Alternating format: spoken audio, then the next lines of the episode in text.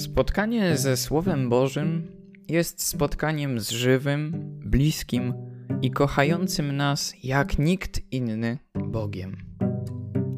W dzisiejszej Ewangelii spotykamy Jezusa otoczonego przez tłumy słuchaczy, zwolenników, wielbicieli i pomocników.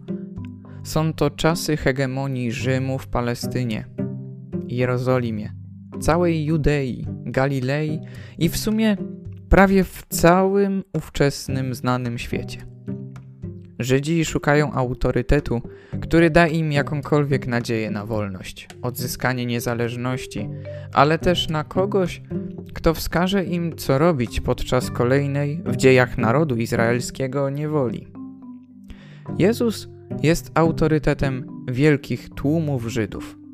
Ma więc moc, by ten naród, który żyje wspomnieniami o takich właśnie rewolucjonistach, choćby Machabeuszach, poruszyć jak sam Izajasz, Jeremiasz czy nawet Eliasz. W tym właśnie momencie i w każdym następnym te wielkie, żądne krwi prześladowców tłumy nie słyszą z ust Jezusa z Nazaretu ani jednego słowa o wyzwoleniu politycznym, o rebelii przeciw okupantom, ani słowa o ojczyźnie. W zamian słyszą prawdę i to, co istotnie powinno być dla nich ważne. Dzisiejsza Ewangelia uczy nas, że jeżeli postawimy Boga na pierwszym miejscu, to wszystko będzie na swoim miejscu. Jednak nie chodzi tu o Boga dalekiego, obcego, nieinteresującego się nami.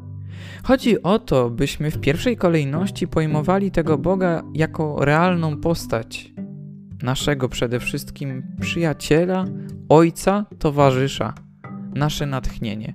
Nie zaś ideę, nie zegarmistrza, który nakręca zegar i nim się nie interesuje. W końcu nie rewolucjonistę, który pragnie władzy, ale współtowarzysza w koniecznym dla rozwoju cierpieniu. Taki Bóg gwarantuje, że jak mówi dzisiejsza Ewangelia, zbudujemy wieżę naszego życia i gdy wyruszymy na wojnę z drugim królem, to damy radę ją wygrać. Taki Bóg jest fundamentem szczęścia naszego życia.